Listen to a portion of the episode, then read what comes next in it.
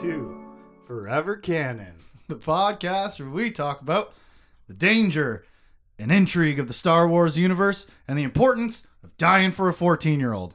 I'm Justin, I'm Tim.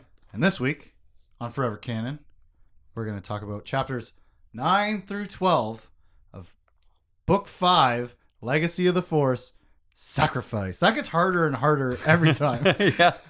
to remember all those little details. Chapters 9 and 12. That's what's up this week. But first, boom, boom, boom. Previously on Forever Canon. Scarata has a pupper. The GAG spies on the COS. Boba gets some Beskar. And Luke is mad about Ben's boots. But that was last week. This week, we're going to start with chapter 9 with the, of course, forward, frontward, startward.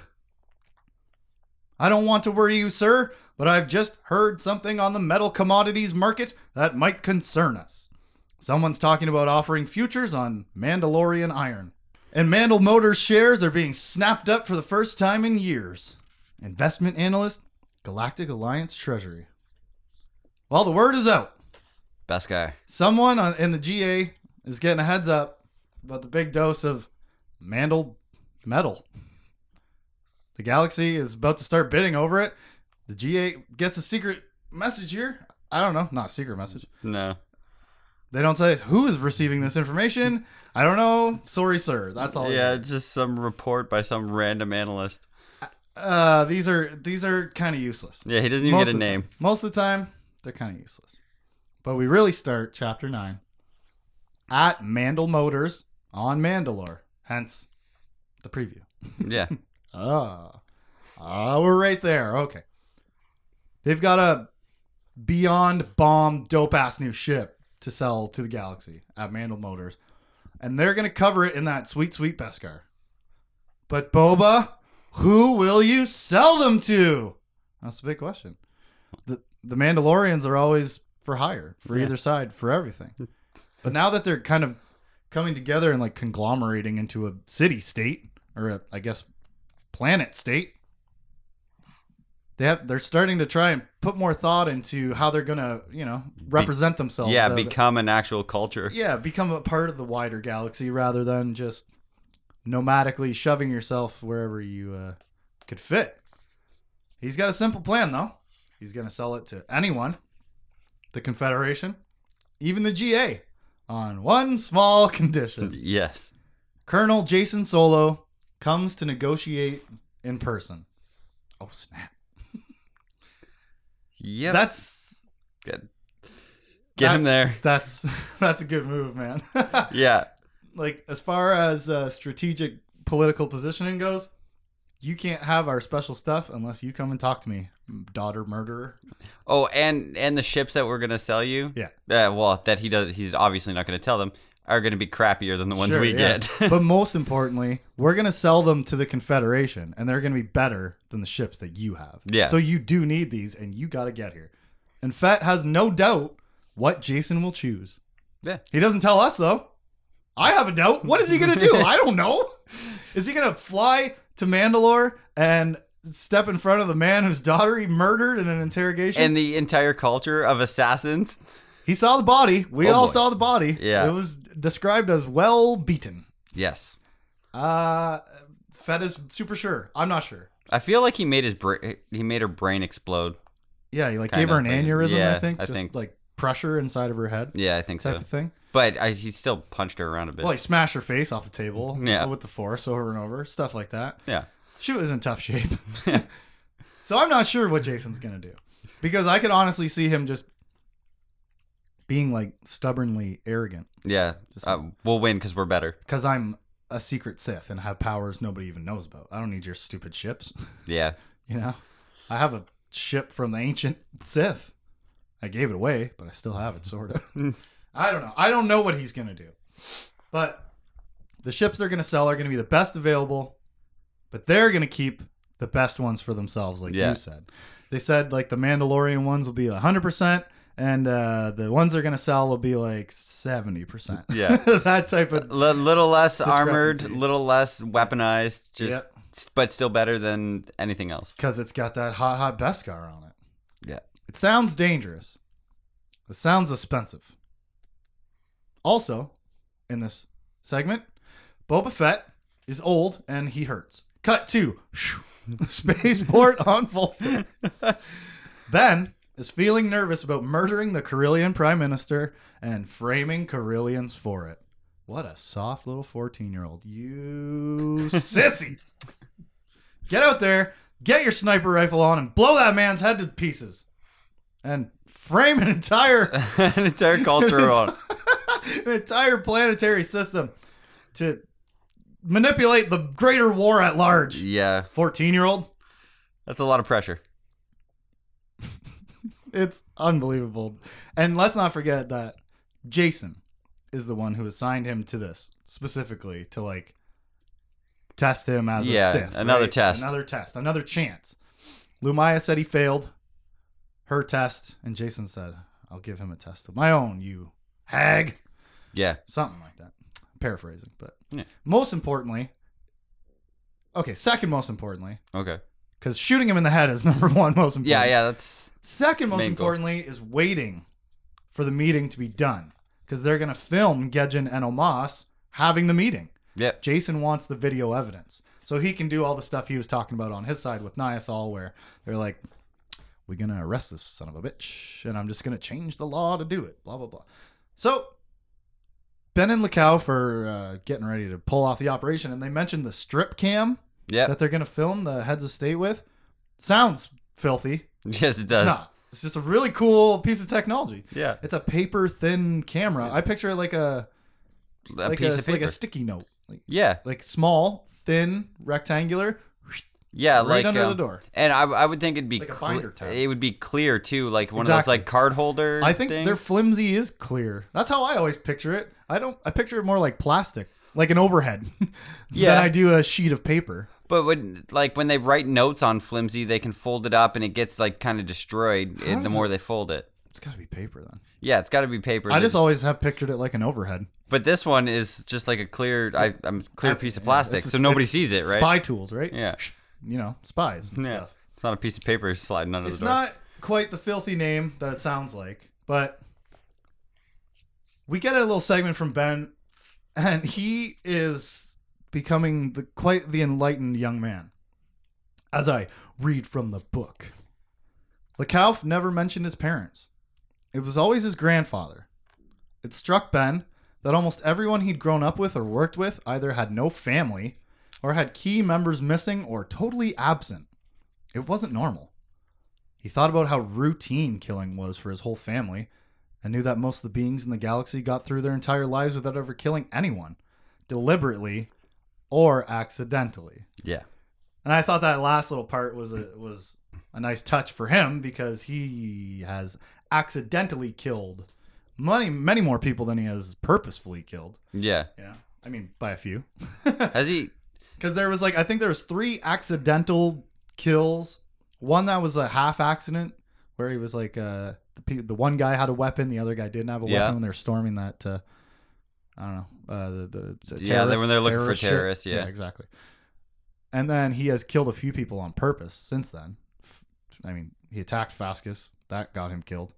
He uh, Did that killed uh, the dudes in the Tie Fighters that yeah. were trying to blow him up. Those pirates, you know. Yeah, that's that's. what- I was like, did he kill them or did they? He just damaged them and they get away. But no, he, Oh, yeah, he blew that, that, boom. that rock. Yeah, yeah, Tie Fighter, boom. yeah, that's right. so I don't think they're alive. Yeah, but I just thought like, what a what an interesting point out by him, like an acknowledgement where like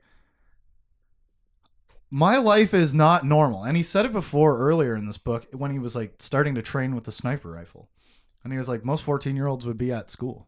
Yeah, I'm training to kill the prime minister of Corellia, yeah. like fucking Zoolander or something. and his and his thing about the accidental deaths is that they're just as bad as Yeah. purposeful deaths. Well, exactly. Yeah. And uh, the the whole thing just there of it's such a trope in literature or in fiction to just kill people's parents and families off so they have no connection to Yeah. you know like nothing holding them back type of thing. It's everywhere. We were watching Detective Pikachu the other day with the kids. Yeah. Oh, what's the basis of the story? The kid's mom is dead, and his dad just died in a car accident. I'm watching this with my eight and four year old, going, Whoa. why is every kids movie just have parents missing, parents dying? Always. Yeah. Always. Hey, Toy Story, where's Andy's dad? Oh. Not even mentioned. Hey, Lion King, what the fuck were you guys doing? you know what I mean? Like Aladdin, Orphan. Go. I mean, obviously, I'm just picking fucking Disney movies off Yeah. the top of my head right now, but like, it is such a common trope in fiction to just Ariel's got a dad. remove But the no mom. but no mom. Yeah. Either one absent, or they're dead, or it's never just a clean family. Yeah. As if you can't get an interesting story out of a healthy environment. You know, like, I have one. I have one where where they got both parents. uh oh, Home Alone, No, no. Um, it, animated. The um, Inside Out.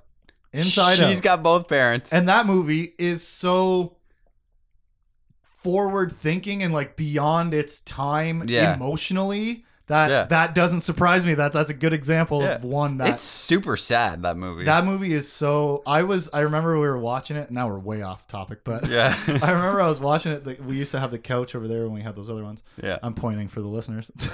um, anyways, I was laying down and Seth was like three or four or something and sitting on my stomach or whatever. And I just started like sobbing. And I just remember seeing him like bouncing up Yeah. and down on my body. And I was like, oh, he didn't even turn around and ask me or anything. I'm like, oh, thank God. I was Yeah. explaining why I'm bawling, sobbing, watching Inside Out.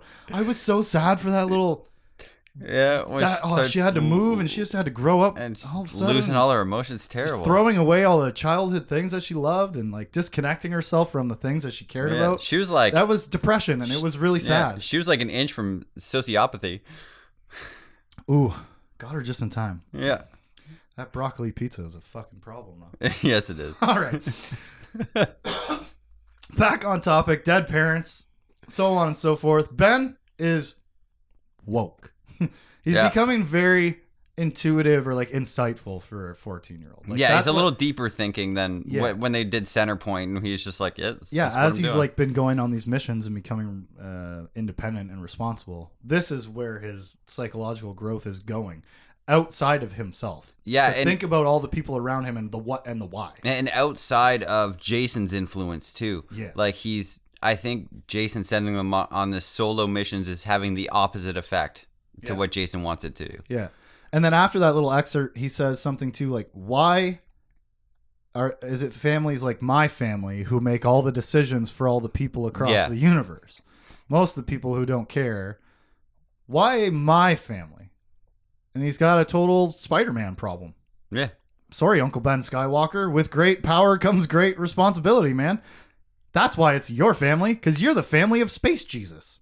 yeah, You're the most powerful people in the universe.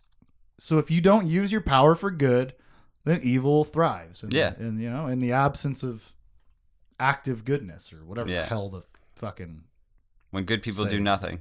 something. We've tried this before. We yeah, haven't yeah, got yeah, there yet. Yeah, Ah, I don't know. But before young Uncle Ben can dive any deeper into his own thoughts, Lekauf says, It's a go. Now let me read that again. Lekauf says, It's a go. Does he sound like Mario? Is he Mario? no. Good luck reading the rest of his dialogue. And Any other way. yeah. My name is Jory Lekauf, and it's a go. But it is a go. They follow the prime minister and the chief of state to their secret meeting room. The strip cam goes under the door, and Ben considers how he's listening to the last words of the man that he's about to kill. That is fucking Oh, jeez. heavy, dude. It's so strange, but it must happen in reality all the time. You know, uh, we talked about before how Karen Traviss is like a, a military journalist and Yeah. was in the military, and she maybe has had this thought herself, or at least was side by side with people who had had it at one point. Yeah. I'm about to kill these people that I'm listening to. And how strange that is that like you are the one who get who hears their last words. You are the one who absorbs the last memory of that person. Oh, jeez. Isn't that kind of wild? Yeah. Like he's gonna kill this guy, and he's gonna be the one of the last people to ever see him and hear from him. I wonder if Ben would have had a bigger problem with this whole mission if, like, it, like how the how the meeting goes, if Hmm. it would have been like a peaceful meeting. Well, it kind of was. Like no, like a peaceful like, hey, this is Like just let's peaceful not murder talks. other people, Yeah, and to solve our problems. yeah. If it was just yeah, like, I wonder, man, if they had not come out of that with hard evidence, but even before, we when, actually haven't gotten to that conversation well, yet. But even before when they were spying on the conversation, like the phone call yeah, back earlier in the book, Omas was already talk or uh, Gejjen was talking to Omas about eliminating Niathal and Jacen, yeah, and he was already not refuting that idea. yeah, Like you know what I mean? He's already that's already probably suspicion enough. And then you're, you're you're right. The direction of this conversation doesn't change. But what if it did? yeah. What if it went the other way? what if like, Gejjen was like, you know what? I thought about it. Jacen and Niathal are very powerful assets to have in whatever the fuck ever. You know, yeah, that would be interesting. Alternate universe Yeah. where I guarantee you that they would still do the mission would still go down as planned, but the consequences of it would be very would different. be very different, very different. But it's not. no, Uh, because they do the bad things, they say the bad things. But let's for, let's not forget, Ben is a child soldier. Yes. He's 14 years old. Listening to this man's last words, watching him walk out of the building, he there's no way he has like as much as I was just talking about his psychological growth and his insight, there's no way he has the cognitive skills to deal with this. No. He's 14. He's he's got a mission. It's cold-blooded murder, assassination. Yeah. Oh it's yeah. not accidentally ejector seat up through the fucking telephone wires. No. You know, it's not your friend had a had a gun next to you and oh, I, whoops, and it's Yeah. point a sniper rifle at a guy from a mile away as you've been planning for a week Yeah. or Who, a day or two. who days, doesn't whatever. know that it's coming? cold, and yeah, cold-blooded. he's not firing back. It is 14 year old child soldier. In the meeting, like we said, they don't change directions. No. Gejjen agrees to kill Jacen and Niathal. Omas agrees to turn a blind eye. Bastards. Yeah. Gejjen leaves, and Ben blows his head to smithereens. And I really loved the way that it was described. He's, and this is like something I've heard, you know, people talk about. I think probably Joe Rogan talking about trigger discipline. You just, you don't snap it and pull it. Yeah. You just It's put s- pressure on until it goes. It's a you don't make it go. It goes when it goes. You're just applying pressure to, it. and that's exactly how she described it. Obviously, she knows. Yeah. Karen. Great writing on this one. But like he's just pulling the trigger slowly and all of a sudden the gun jerks up and he can't see cuz it's the recoil and the, your sight's off now. He doesn't even know what happened. Yeah. He doesn't. He he doesn't know whether he missed. He doesn't know Yep. what happened. But eventually he does see. Yes. And it was a textbook headshot Yep. Well, Jedi. as you do. Yeah. It leaves Ben panicked and scared and numb in the face. Yeah. Uh, like Probably just numb. it hurts my feelings. He's he's a little kid. Yeah, he is. As much as I guarantee you, when my kid's 14, I'm not going to think of him like a little kid. I'm not going to treat him like a little kid. I won't ask him to assassinate people either. Yeah. Find a, a nice middle ground, but he's a kid, man. He's so little. So He was just 13 a few weeks ago. so so it in reference, like just it to to our lives. Mm-hmm. We were 14. Yes. We are playing road hockey. well, yeah. you know, take a ball off the face, take a ball in the nuts. yeah. Ow. Life is hard out on the ball hockey, Yeah. but But it, it's not like we're not sitting there waiting to kill somebody. no, not at all. No. Didn't Like, I didn't have to deal my biggest concern at 14 was like or is one of the older kids going to make fun of me today? Like that's yeah, really. I was as big as a guy, really. Yeah. And, you know you just avoid them. It- it's high school. You're just big. It's big. There's lots of room. Yeah. but just not how am i going to deal with the consequences of this galaxy altering action? Yeah. because he just killed the head of the confederation. They you know you cut the head off the snake or something. I don't know That's how it's supposed to work, I guess. especially when he's a murdering scheming slandering bad guy Yeah. Like, he's he- not a good dude He's not a good dude. killed Thrackan Sal Solo He tried to kill Tenel Ka. He's gonna kill Jacen and Niathal. He, he's all about the murder. He's a fucking serial killer. yeah. And now Ben is too. Because these are three, Three. three, three purposeful murders in a row. Yeah. Two, two in self-defense, I will say. Yeah. Faustus before that, kind of not. But again, being tricked. But this is a totally different situation. Yeah. He knows who that guy is, exactly what he's doing, and why, and the framing of the Corellians for it. It's like it's all dirty. Yeah. The whole thing. The whole thing is. Eventually, Ben catches up with Lekauf, and they make their way almost to the exit of the spaceport when security arrives to deal with this emergency. The guy comes running up to the door with his gun, and he's like, "Nobody fucking move!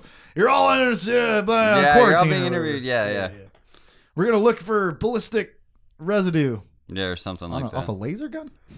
something I mean, like that. maybe right. He could have used a. Could be like a radiation Yeah. thing on your hands, right? Because the battery pack and the Could all right. I couldn't. I was having a hard time explaining that to myself when I was reading this, but I think that's okay. I think that's all right. That would work. Yeah, you know, like uh, like you just have like a little green glow on Yeah. your hand. And and Ben's like, well, we could get out of here. I could just Jedi him. And Mm-hmm. look, I was like, no, no, no, can't do that. Can't implicate. No, that's right. But he did it. A double coup. Done. Yeah. Prime Minister Gejjen out. Cal Omas soon to be arrested. That was the plan. I don't know, man. What did you think about this whole scene? The whole. The, I, I I really love that description of the pulling the trigger. Yeah, the whole depth of this whole scene from from the very beginning, Yeah. from when he's like when he's just talking to like to to the end where he's numb Yeah. and they're trying to get out of there. It's very being- real. It's yeah, So real. Like, she probably pulled it right out of her real life testimonies or her own real life. yeah. Because People she's talked to, yeah, there, sniper assassination is not a rare thing in the military. no, and those guys got to be It happens in real Just- life. And so she wrote it fucking beautifully. It is- it is and the amazing. whole the whole uh, the the the um Lekauf and Shevu, like the older soldiers and the way that they're dealing with it and like everybody is on edge and nobody's comfortable with the whole thing. yeah. And like you never would get comfortable with yeah. it. And the older guys are like, "Okay, shut it off for now. Let's get out of here and then feel it." Yeah. There's I just thought there's a lot of good insight into Ben too and they got they got the perfect evidence for Jacen. I just, I just, I don't know. It- It, it- was it was as far really as good. as far as missions go, it was nice and smooth. yeah, actually, Yeah. so far. Yeah. It was according to plan. Yep. Cut to wait, not cut to. Chapter ten. Forward, frontward, startward. Verpine negotiator. Negotiator. Negotiator. I'm not even gonna cut that. Uh, no. Uh, take two. Verpine negotiator Sass Sakili, speaking today at the opening of Bastex, has warned Mercana that the Roche government will respond with appropriate measures if it continues to breach trade agreements on technology exports. Mercana is keen to move into the growing market for secure small unit comlink networking, a field dominated by Verpine products. HNE Business News noted with interest by Boba Fett, Mandalore.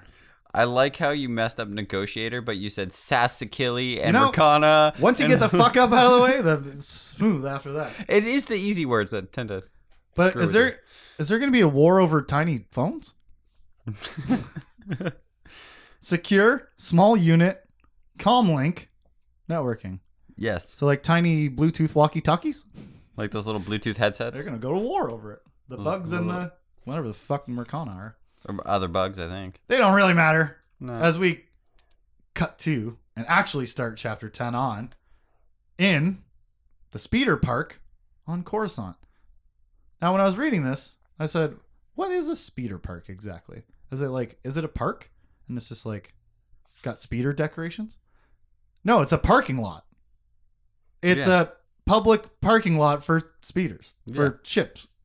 Yeah. Of course it is. I just, I don't live in this world. Yeah. You know? Yeah. Uh, but of course it is. But calling it a speeder park is just strange. But, Yeah, it's a, it's a parking lot. but you know what? That sounds kind of British, actually. The speeder And- park. Yeah, and it does. she is British. yeah. So that makes more sense now. Look at us. Look at us, fans of Forever Canon, digging up the real intel that everybody really wants. Karen Traviss is British and was in the military and a journalist, and she writes it well. But Mara and Jaina are on Lumiya's very obvious trail. That's very obviously a trap. Yeah. She's had chances to kill Luke, Jacen, and Ben already. So Mara's thinking, what does she want? She could have killed Luke and Ben and Jacen several times over by now, not just once. She had the kid's boots. She had Luke's hand. She's been infiltrating the GAG. Yeah. She could have killed any of them at any time. So what the hell does she actually want? And Mara's unsure. But in, of course, uh, instead of working together, she sends Jaina to deal with the quote bug girl, which I thought was pretty funny. So as to not have them both, I don't know if it's a wild goose chase, fall into a time waste, right? Again, let's not work together. Great. Lumiya's trail leads Mara to a moon of Coruscant. Again, something I never considered. But of course, it probably has moons. Yeah, it's a big planet. And this one is named Hesperidium, which sounds like a weird periodic table element. Yep. Hesperidium, where on this moon, Mara first finds that all the super rich people are doing just fine.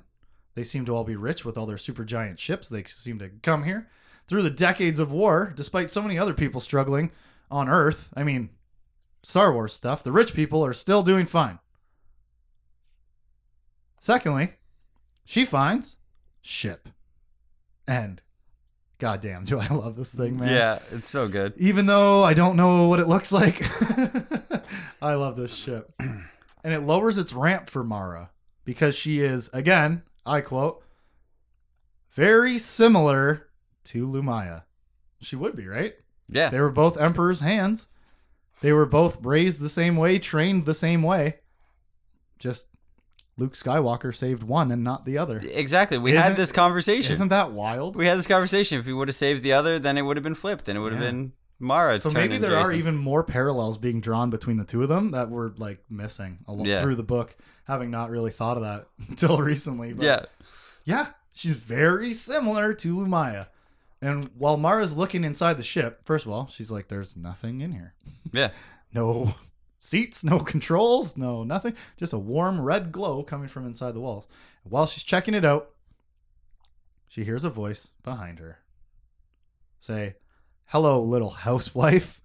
Oh, don't tell me this No, isn't you- personal. You bitch.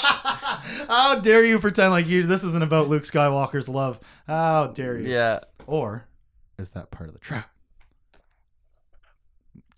Get Get her Mara riled up. angry. I think she already was. She is. That's why. That's why the. That's her the secret ship let her- cap. She's yeah. always angry. Yeah. Frick.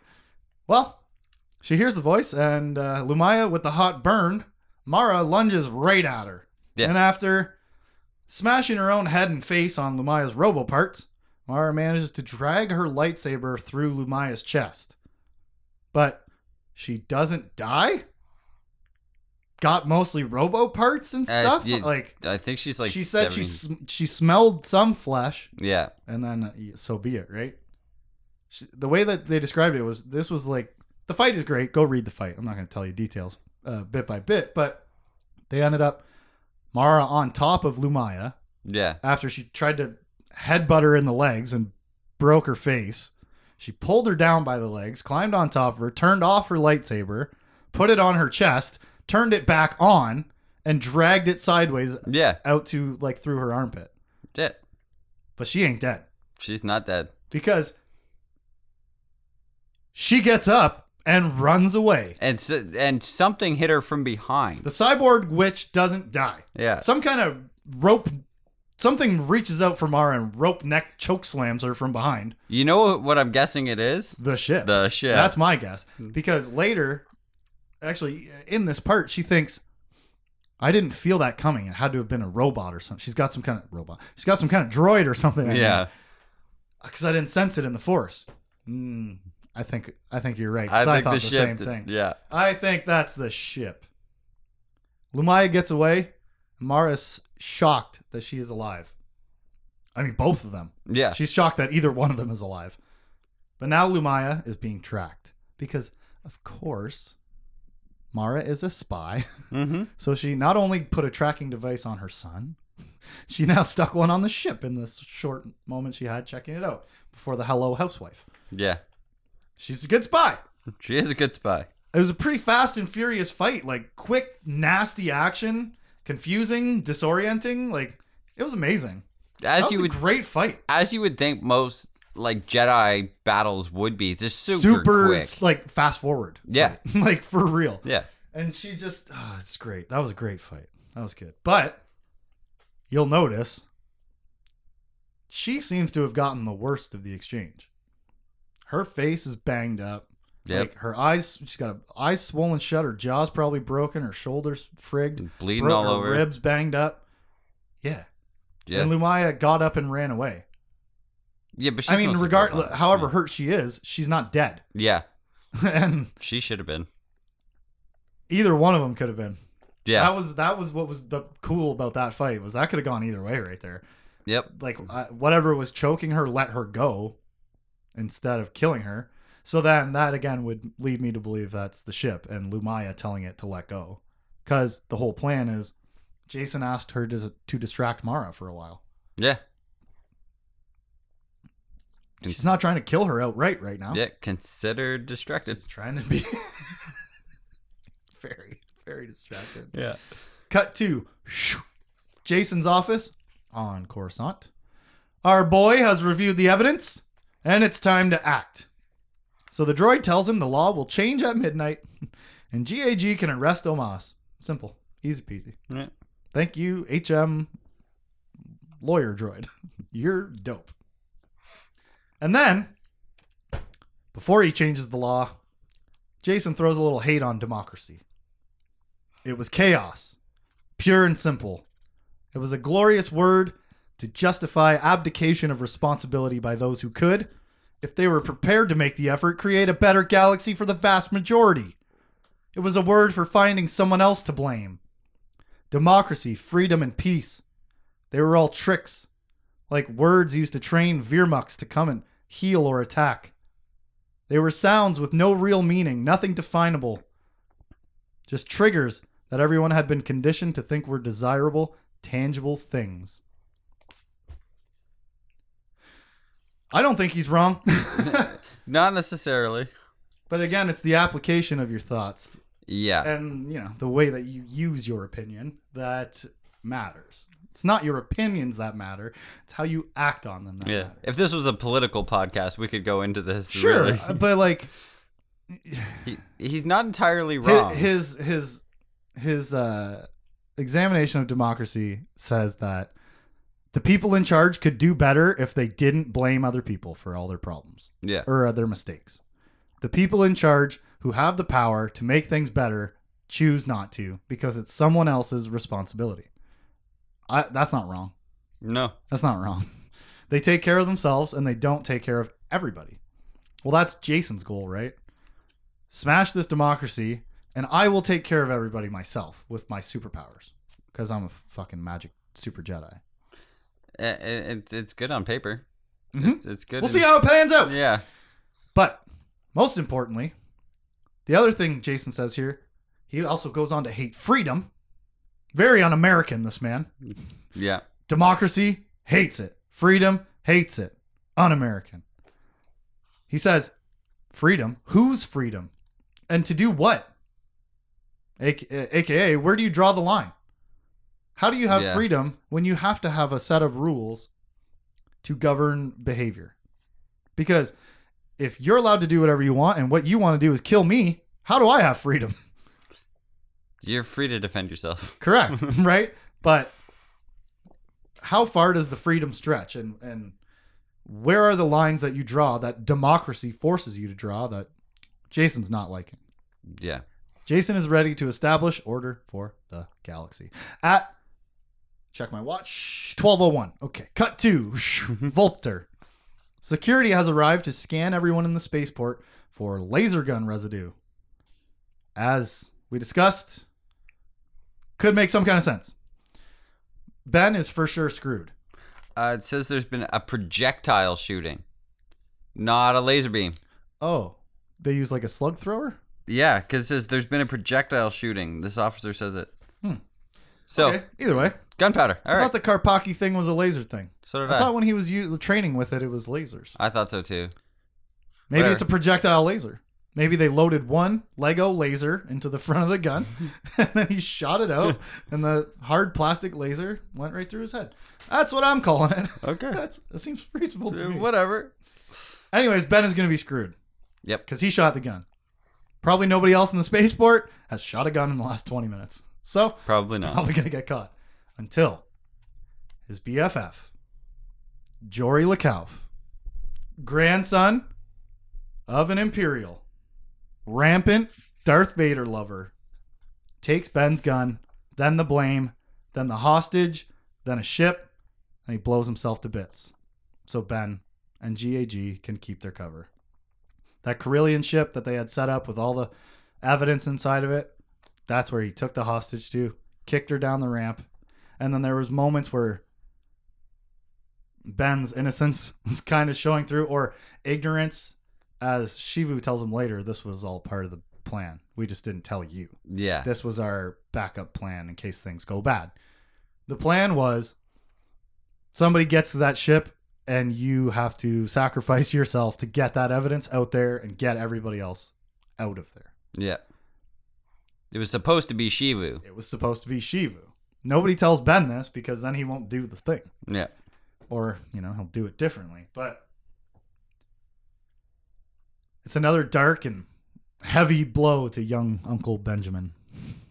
It's another sacrifice on his behalf that he didn't want to have happen. He would have rather saved the day with his Jedi skills and oh, he was what did he say? Oh, why? Cuz dad was going to be mad. That's why you, one of you was going to have to blow yourself up. yeah. Like piss on it. yeah. I would rather my dad be mad and the galaxy sees a Jedi killing a bad guy than my friend had to die to save me and protect all I mean all of us really. yeah. It's fucking dark, man. He's 14. He's a child soldier. I can't get that out of my head ever since I thought I, I mean applied the phrase child soldier to him. Yeah. It's too right, man. It's too right. Chapter 11. I'm sure we'll be much lighter hearted. But let's check out the forward, frontward, startward. More breaking news. We're just getting reports that Corellian Prime Minister Dur has been shot dead at a spaceport on Vulpter Deep Core by a Corellian terrorist. Early reports indicate that an armed siege followed the shooting, but that appears to have ended when the assassin blew himself up in his ship on the landing strip. We'll have more on this story later. HNE Newsflash. Long story short, the whole galaxy knows Gejjen was killed by a Corellian. And they believe that it was some random guy that blew himself up. And so, as we said before, the plan worked perfectly Yeah. until Homeboy had to blow himself up. Well, took- technically, that took was a part of the pretty plan. major loss on that plan, though. the only deviation in the actual plan was it was supposed to be Shevu. Well, no, the plan that was the backup plan. The plan is Still for plan. everybody to get away. Backup plan, I know, but the, the original plan is for everybody to get away and nobody blows up. Well, I guess. So, so had it gone perfectly, Lekauf would still be alive. And so that's also kind of part of the guilt. I, we're we're on chapter eleven now, Yeah. but that's going to be part of like what's going to haunt Ben is like had I done it a little bit better, Yeah. had we been a, a few steps faster, and I hadn't been so scared or uh, panicked or whatever, maybe we would have got through the doors of the spaceport and out. You know Mm-hmm. but somebody had to die instead. Chapter 11, we actually start on Slave 1 on Mandalore. The Verpine, some lanky limbed buggeroos, hive minded tech inventors, make a sweet deal with Mandalore Fett. They give him tech, Mandalore doesn't conquer them. Yeah. Great. That's like, that's a great deal. I'm in his head, that's not at all what we're going to do. We have hmm. no plans to conquer anybody like we have in past centuries. Yeah. But he's perfectly willing to let everybody think that because it's beneficial. Really. Yeah. If you think that we're gonna come take your shit, give us your shit. Yeah, because the because the galaxy's thinking they're rearming, ready to they're go. rearming for conquering, Yeah. for conquest in the middle of this war that's tearing everything apart, right? But no, really they're trying to rebuild Yeah, their home. They're, they're- trying to rebuild their culture. They're doing the opposite. And maybe not even rebuild, just build. Yeah. But Boba Fett goes to visit his father's grave. And there's Mirta visiting her mother in the adjacent grave. Grave, grave, grave. Lovely family reunion. Yeah. It's beautiful. They, of course, have some chit chat where they don't entirely get along. And they follow this up with a speeder bike ride over a mass grave of Mandalorians. Millions of them from the Vong War. But that's how they do it. There's two sides to the conversation. There's the spiritual side that Mirta projects, which is they they rejoin the consciousness, and there's no reason you you wouldn't want to be kept apart because you want to be part of the group and that whole thing. And then there's Boba Fett's practicality that says it's good for the soil. it's Yeah. good for farming. Yeah. It's not you don't waste any organic material, that all that stuff. That's why they're not buried with their armor Yeah. like, all that kind of jazz, right? I love the two sides of the thing because in reality, they don't exist um, independent from each other. They exist in like a commingled kind of way. The spirituality and the practicality are part together of the same thing. Yeah. It's part of the practice of the of the behavior. Yeah. It's not it's not all just informed by one side or the other. Obviously, that's not how fucking life works, right? Well, it's not how it's supposed to work. Well, it, it's not. I don't think in reality. I think that's Yeah. just how people sometimes look at things, right? But that I thought their little conversation there, and go back and read it. It was really cool. Like a nice balance of what is Mandalorian culture from her newly adopted Mandalorian Yeah. trying to learn as much as she can about the culture and all the new stuff. Him, old abandoned Mandalorian, who never really was a Mandalorian, who has his own uh, perception and opinions of what being a Mandalorian means, even though he never was. He, yeah. He, he was, She, she never has been until now. He never has been until now. But they have their uh, their different opinions on on- Yeah. on the perspective of it. I just thought that was fucking cool, man. I love Mirta. I, she's a, a great balance for Boba Fett Yeah. in scenes. And obviously, I mean, She's- she's she's- written that way purposefully. She's right? the emotional side of it. yeah, she's the insightful side of it, and he is the uh, hard steel side of it. Yeah. He's on target all the time. Yeah. He breaks it all down to practicality. And he's a hard guy to connect to. And it's on him. It's clearly his fault because we see Mirta being sweet and affectionate to her boyfriend's dad, Yeah. who she could not have known very long. A Nope. couple weeks, maybe a month. I don't know. I, I don't know. These relationships could go really quick because they're all track assassins. time right? in these books though. I can't. I wish I had started with a calendar when we started these books. Day one, uh, Jacen in the missile silo, you know, and like yeah. mark it on a calendar, but I didn't. And now we're thousands of pages deep, and there's no going back now. But obviously, it's all Boba Fett. He's the one that can't connect. It's not Mandalorians are like that. Everybody else on the planet adopts uh, orphan children, has a great sense of community and family. They're all very, very like connected. Yeah. He's the only one that's not. He's of course he's always been the outsider Yeah. and he's a lifelong serial killer for money. But most of them are. I don't Yeah. know. I Can you connect over that? But the rest of their culture is really connected. They're really family oriented, like and, and not even just family as in you are my blood child, but hey, you need someone, you need someone to take care of you. Come on, Because- live with me. Uh, it it takes a village to raise a child, like Yeah. that kind of mentality, which you wouldn't expect from the cold-blooded killers. Yeah, But again, it's that's practicality also intermingled with the spirituality, where the practicality is that if somebody doesn't take care of this kid, this kid's gonna die, and then we lose another Mandalorian. Yeah, we already lost their parents. We're going to lose another one. And then the spirituality of it, where you have that sense of community, and you're like, it would be the wrong thing to leave Yeah. this person to suffer. it's an odd culture. It's a fucking amazing, like, dichotomous mixture of both sides of practicality and spirituality. Yeah, Fascinating. yeah, Which is why it's so good to throw into the books. Like it's they're interesting people. Boba Fett especially. And after making this sweet deal with the Verpine, he gets a thumbs up message from Jaing Skirata saying, You done good by Mandalore. I'll look into it for you. yep, Not, I found your cure, but you've proven yourself to be a decent dude and I will help you now. Spirituality, Yeah. not practicality. Practicality would be you give me money and I'll help you. Yeah. Spirituality is you take care of our people and I will help you.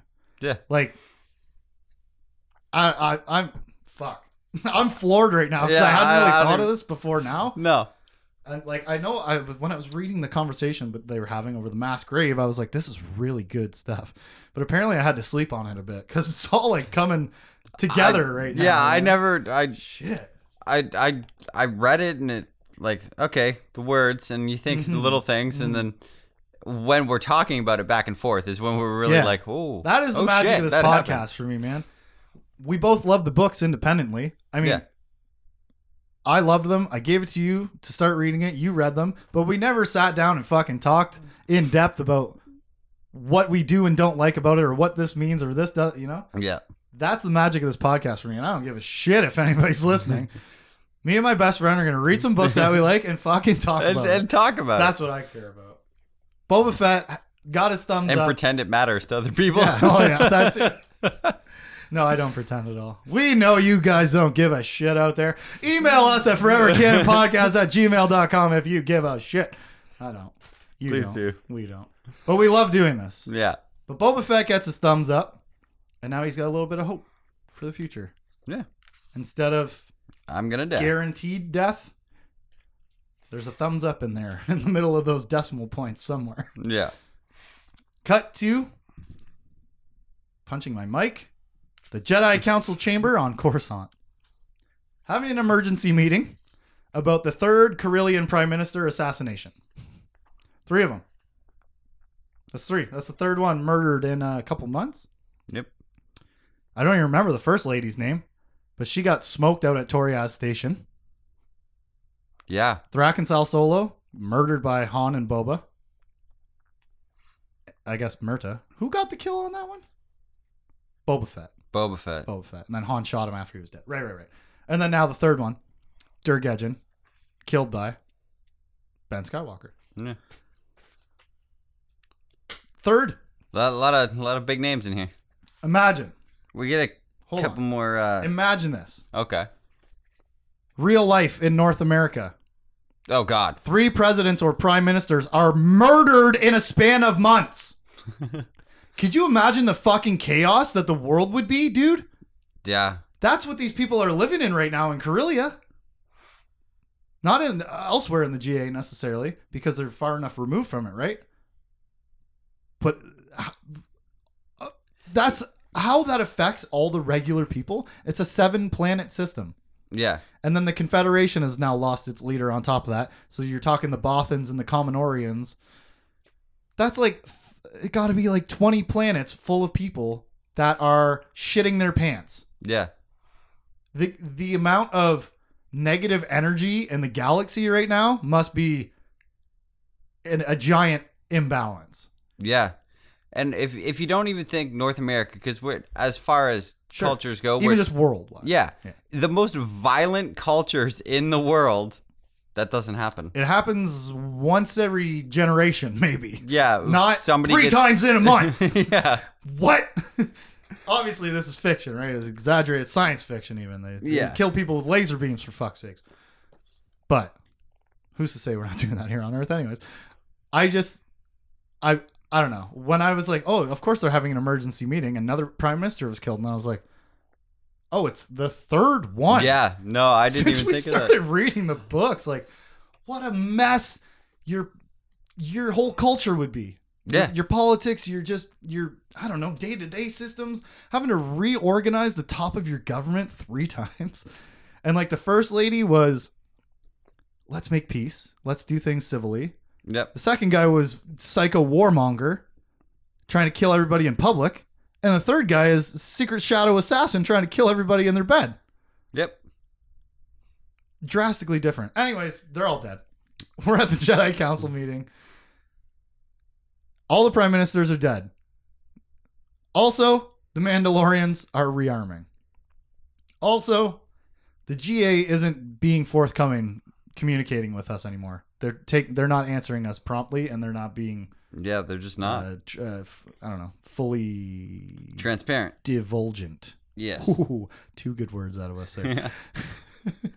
Luke thinks the threats are, are too nebulous to pin down. Like, you cut the head off the snake and it creates a power vacuum, and now there's too many unknowns rising up into the spot of the known evil that you Yeah. knew what they were going to do and how they were going to act. Now there's five more rise up and take its place. This is again an obvious allegory for terrorism. yeah. Like her as the as a journalist reporter, um, uh, military Lady. action. Yeah. I don't, I'm fucking brain dead right now, but ob- it's an obvious allegory for terrorism or just evil in general. Yeah. It's what you know. It's better the better the evil you know than the the Then the evil. you again an, again another euphemism or another uh, One of those colloquial catchphrase that I can't think of how it goes. yeah. Something like that though, you know. Better Yeah. off with with what you know than the unknown. Better the devil you know. I think. Yes, there Then you the go. then the devil you don't. We got one. we got one. Woo! Tim, Tim got one. I didn't get one. I would have been so upset if I would have thought of that later after the podcast and there would have been no one around. Just we'll put it out as a single 10 second clip during Yeah. the middle of the week. we should actually do that after this book series. Just try to nail down all the things we couldn't think of. Not doing that. no. Luke thinks about the threats. It's too nebulous. We don't know.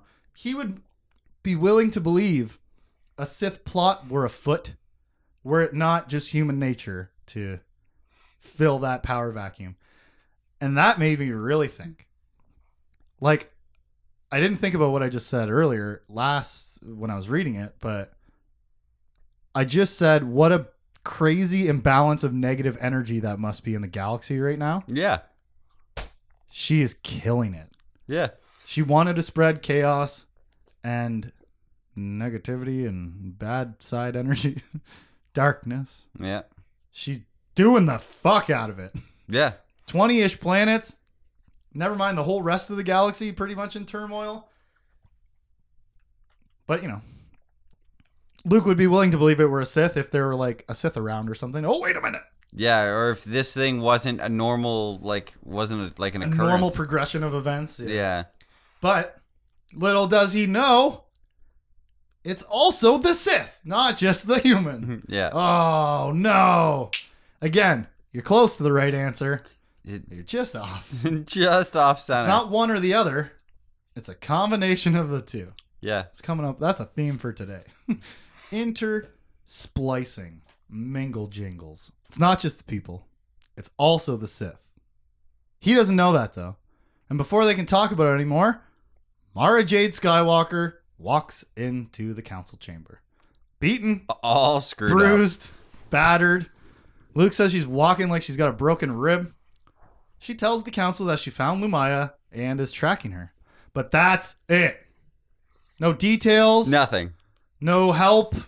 More secrets. So dumb. So dumb. So dumb. There's got to be 12 Jedi Masters sitting there. Not one. One of them's a Barabel. One of them's your husband. Like, get a couple of them. Just. How about more than one? How about it? You know Lumiya has a partner. Whether she's going to be there every time or not, she was two out of three times. Alema was there. Yeah. When Mara came to fight Lumiya. Idiot. You stupid idiot. It's a good way to get yourself killed. Yep. No one else even seems that busy. No, they're all. They're not doing anything. They're, They're, sitting around. anything. They're not. They're not like, oh yes, I just came back from here and here and here, and this is what's happening. They don't sound like they're doing fuck all. No, they're sitting around in the council. Also, They're teaching some uh, younglings. so she tells nobody nothing of any use, Yep. and Luke decides to do nothing. Excellent. I. he decides to do nothing. He says to himself, after the fact, I'm going to give her, or he says, I'm going to give her one more chance. But should I? And then he says, he thinks to himself, if something were to happen to her and I didn't help her, how would I feel about that? Yeah, how would you feel? yeah. if you didn't help your wife murder a serial killer? How would you feel if something bad happened to your son because you're not involved in his life? How would you feel if Jacen fell to the dark side because you've been fucking neglecting him all this time? Everybody has. The entire Jedi Temple has not reached out to him. No. Nobody. What? You know, Whether he oh, would he's, listen he's to like, them oh, or to not. know but- to know I could have done something and didn't. Oh, oh, that's the whole. What the? f- Did you? That's your whole life so far right now. yeah. Life, the whole your whole book series is knowing you could have done something and doing nothing. She just dropped your son's boots off at your door, and you're not forcing yourself into this situation. Eh, It's mental. It's mental. Well, he was going to, but Mara said, no, you're just going to hold her hand again. Yeah, sorry. That's not a good answer. I'm going anyways. You know what I mean? I'm the Grand Master. I say yes. Like you, it, uh, worst comes to worst, you pull the fucking rank card and you go help. But he does do a little something. He does do a little something. He calls Han. Oh my god! Look at how easy it is. Yeah. He makes a phone call. Han says, Corellia's not too sad over Gejjen. And no, he's not telling Luke where they are or what they're doing. Again, helpful. Fuck all these people right now. nope, I'm not telling you where we are or what we're doing. My best friend, my wife's brother. Yep. I just, the same failure to communicate that we've seen all the way across the books that we started talking about in the very beginning. Cut to Good life lesson, everybody. Just talk. Just talk to your people if you're having problems. just Just use words. solve your problems together. Yeah. Start there. Life lesson. Cut to shoo, the Coruscant military spaceport, where Ben is in a deep numb, still sitting in the back of the carrier after having arrived back from Vulpter. He is shattered over Lekauf's sudden, unexpected death, and all to protect Ben and his identity, more than even just protecting the mission. You know, it was more about protecting Ben and his identity as much as it was planting the evidence and and, and getting all the uh, bonuses. Eventually, Shevu joins him, and Ben knows he's being treated like a 14 year old and Yeah. not like a trooper, and he doesn't care. As Shevu starts talking with Ben about the loss and the job and the plan and all the stuff that comes with it, and Shevu's visibly shaken too. You never get used to that kind of loss. No. And as he tells Ben, he's that was supposed to be him. He was supposed to be the sacrifice, Yep. not Jason's. But Sorry, I spoiled that earlier. yeah, well, doesn't matter. The guy's already alive. Yeah. but yeah, he tells Ben he was supposed to be the sacrifice and all that, and there's think- not you, there's nothing you can do, and you just have to keep carrying on doing the right thing. I think, like, because that Ben's first, like, assassination mission.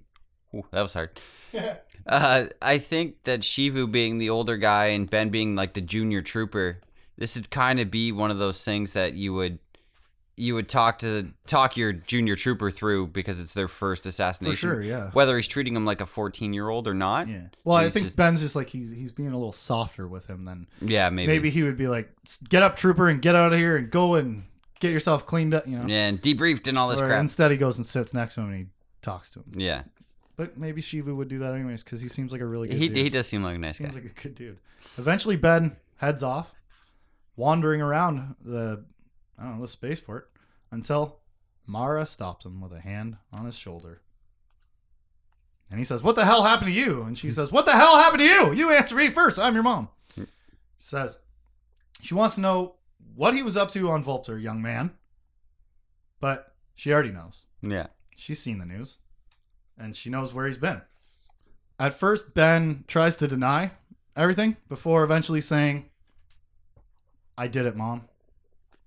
Involved or did it? Ben's mouth took over without his permission. Folding stock Karpaki. Frangable round. Fran- frangible. Frangible. I I don't know. Is it supposed to say like fraggable? Uh, I, you know what? You know what? Let's. I'm gonna hit. I'm gonna hit the. Let's just let's Google frangible real quick. We're back. it turns out a frangible bullet is designed to turn into dust after it hits its target. So, like you were saying before, the guy said it was a projectile round.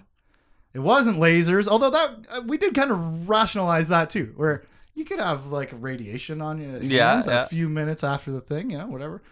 But yeah, no, it is actual residue from an actual uh, rifle, Yeah. not a laser rifle, a projectile ammo. That is a frangible round. So let me go back to reading that quote again. Folding stock, Karpaki, frangible round. Mara actually sat back in her chair and her left hand moved as if she was about to put it to her mouth. He tells her the secret. He betrays the GAG and Jacen and the GA to tell his spy mom his spy secret. And I think that's really sweet. Yeah. And it makes me want to cry. Because he's so a kid in this scene. Like he's, Yeah, he's so upset. he's so sad about. I mean, he did do a good thing, but the, But it was also it's terrible. for fourteen-year-old to do, man. Jacen's awful. yeah. Holy shit. And it's his That's best my friend. that's my biggest takeaway from reading this the second time is I love Ben. yeah. The first time I read it, I was like, "Oh my god, Jacen Solo was the best." I still think he's amazingly cool as a character. Yeah. But I'm just more and more like, oh, this guy's fucking shit. He's a horrible human being. He's human a bit being. of a shit. yeah. He's 31 years old. Yep. He's- he- or 32. He's our age. Yes, he is. I would not send a 14 year old to kill somebody. No, also not in that position, but I don't. Yeah. I, I don't. I don't it's think I easy to would. say when you don't have to decide that, but I really don't think I would. I don't know, man. He tells her about Lekauf and Omas's meeting. He can tell her everything. She understands. Yeah. She even says, "This is what we made you. We were all soldiers. We were Jedi. We were fighters, and we. This is what we wanted you to be." Without thinking about the emotional consequences of how we were raising our children and what they were going to become as adults. Jacen, Jaina, Ben, yeah. they were all child soldiers Yeah. raised for this to save and protect the galaxy. And now that the reality of it is coming home to her, to her son, Yeah. it's hard. She does not like it, but she's supportive. And she says to Ben, You'll be okay. I'll always be there. Yeah. I sure hope so, because who the hell else is going to relate to a 14 year old assassin? Yeah. Not his dad. No. His dad was a 18 year old farm boy who destroyed the big evil empire. His mom was the one who was killing questionable targets. Yeah. I think between of all of them, all like the the main, Lucas killed the most people. Well, he did blow up two Death Stars. No, he only blew up one. He blew up. He blew up one. Yeah, he blew up one. He blew up one. And the second one blew up when they threw Palpatine down on the reactor or something. Yeah. Yeah. Whoa, this is basic Star Wars knowledge that I'm blanking on. right yeah. now. He well, he blew up one, he blew up the first one. Killed millions of people. Fire in the hole. Yeah. So yeah, and he has reflected on that in these books. Yeah. Where he's been like, it seemed so simple at the time, but millions of people on the Death Star, they couldn't all have been bad guys. yeah. No, most of them were just going about their lives, And doing what- their job. and as you're an adult and you realize that most of the people don't choose to be the bad guys, they just pick that side, and that side became the bad guys, or they were already there working for the fucking Republic. yeah. Like, you know, all those. Yeah. Whatever. What are all the janitors and stuff? Although I'm sure they're all handpicked crew for the for the Death Star and stuff like that. other than I would think, other than the the cleaning crews, like the janitors, I don't Wouldn't you they though? Wouldn't it still be? Because it's a top secret military station, I guess yeah, at first, right? yeah, It probably still would be. The second one has all the contractors, yeah, so that's no. There's no excuse for that. But who else is going to relate to this 14 year old kid? His cousin Jacen, maybe. And that seems like that would be fucking dangerous yeah. for his for uh, Ben's uh, projection for his path. Han might. Han, Han was not really like a murderer guy though. He was more like a sneak away, getaway, steal guy. yeah, He did a couple of murders in the moment when you have to, is was kill or be killed. yeah, But he never cold bloodedly hunted anybody down until he shot dead Thrackan Sal Solo. That's Yeah. why he couldn't do it. And he was like seventy. Think about then. that. Flashback to that. He couldn't do it. He couldn't pull the trigger. He couldn't kill his evil cousin. Even though he knew he was a bad guy. He couldn't Yeah. do it in cold blood. He's he was like, oh, if he had been attacking me or if it was self defense, Boba Fett, brap brap, you're dead. Ben, Yeah. ben Skywalker, brap brap, you're dead. Yep. because he's 14. Yeah. He's he's not thinking of the lifelong consequences. I don't think He doesn't have the doing that. cognitive skills to assess this fucking situation properly. And also, he's in a position of having authority dumped on him. Yeah. He was told by his boss, cousin, mentor Yeah. to go do the thing. There, you don't say no. Yeah. You really don't. Chapter 12. The forward, front word, start word. Good luck. Oribuyeche, kibe covid. Oh, nice. Yeah, fuck you. I practiced it one time when I read it. All helmet, no head. Mandalorian insult for someone with an overdeveloped sense of authority. Now, who could that be? With an overdeveloped sense of authority. I don't know, but I'm not to add that insult to my repertoire. No. Too hard. Mm. Too hard. I've said it good two times. Never again. Cut to. Wait. I mean, the chapter really starts at the Republica House on Coruscant. 0001 hours. Meaning one minute past midnight. The security guard welcomes Jacen in. Omas does the same at his chamber door. And Jacen says, of course, You're fired. Wait, I mean, uh, he says, uh, You're under arrest, bud. Omas plays dumb until confronted with the video evidence. Much like Ben tried to do. He tried to deny it for a second, and then he watches the whole video and he's like, Yep, well, that's it. Confronted with the evidence, he says, All right, guard, I have a to go bag in my closet back in the bedroom. Go get my bag for me, and we'll be out of here. You go ahead and arrest me. He's super calm about Dude, it, it's such a pimp move. It's such a power move. like- which is annoying Jacen. it's just ridiculous. Yeah. Yeah. The, a dignified captive is the worst kind because that comes from Jacen's dark side, Yeah. where you want the the squealing, crying, screaming, suffering, because that's how you see justice for bad people. Yeah. Not Okay. you're a bad guy and you get to walk away dignified and you know serve your punishment. No, you should suffer for your crimes. That's what I picked up out of that. Yeah. It's not good. but anyways, just like that, Omas is arrested and in custody, and Jacen and Niathal's coup is complete. Wasn't mm-hmm. hard when he did all the wrong things. Yep. He had a secret phone call where he sold them out already. Had a secret meeting where he really sold them out. That's illegal, Yeah. bro. That it really is. That's illegal. You can't let a president of another country kill the head of your military because they might disagree yeah. with what the other guy wants to do. That's, not, You, that's, can't. Yeah. that's illegal. And I'm not sure Go to jail why. Jacen had to change the law to arrest the head of state for doing something illegal. I think just because he personally didn't have the GAG didn't have the authority to arrest the head of state. Like there would probably have to be an investigation and Coruscant security and people that Omas would have his fingers in their butts type of thing. Yeah. Not the right metaphor. No, not at all. like puppets. Yeah. um, but like, so the law had to be that he and the GAG had the authority to arrest somebody that high up, head Yeah. a head of state, and it worked. Walked right into that trap, Hmm. you fucking idiot. yeah.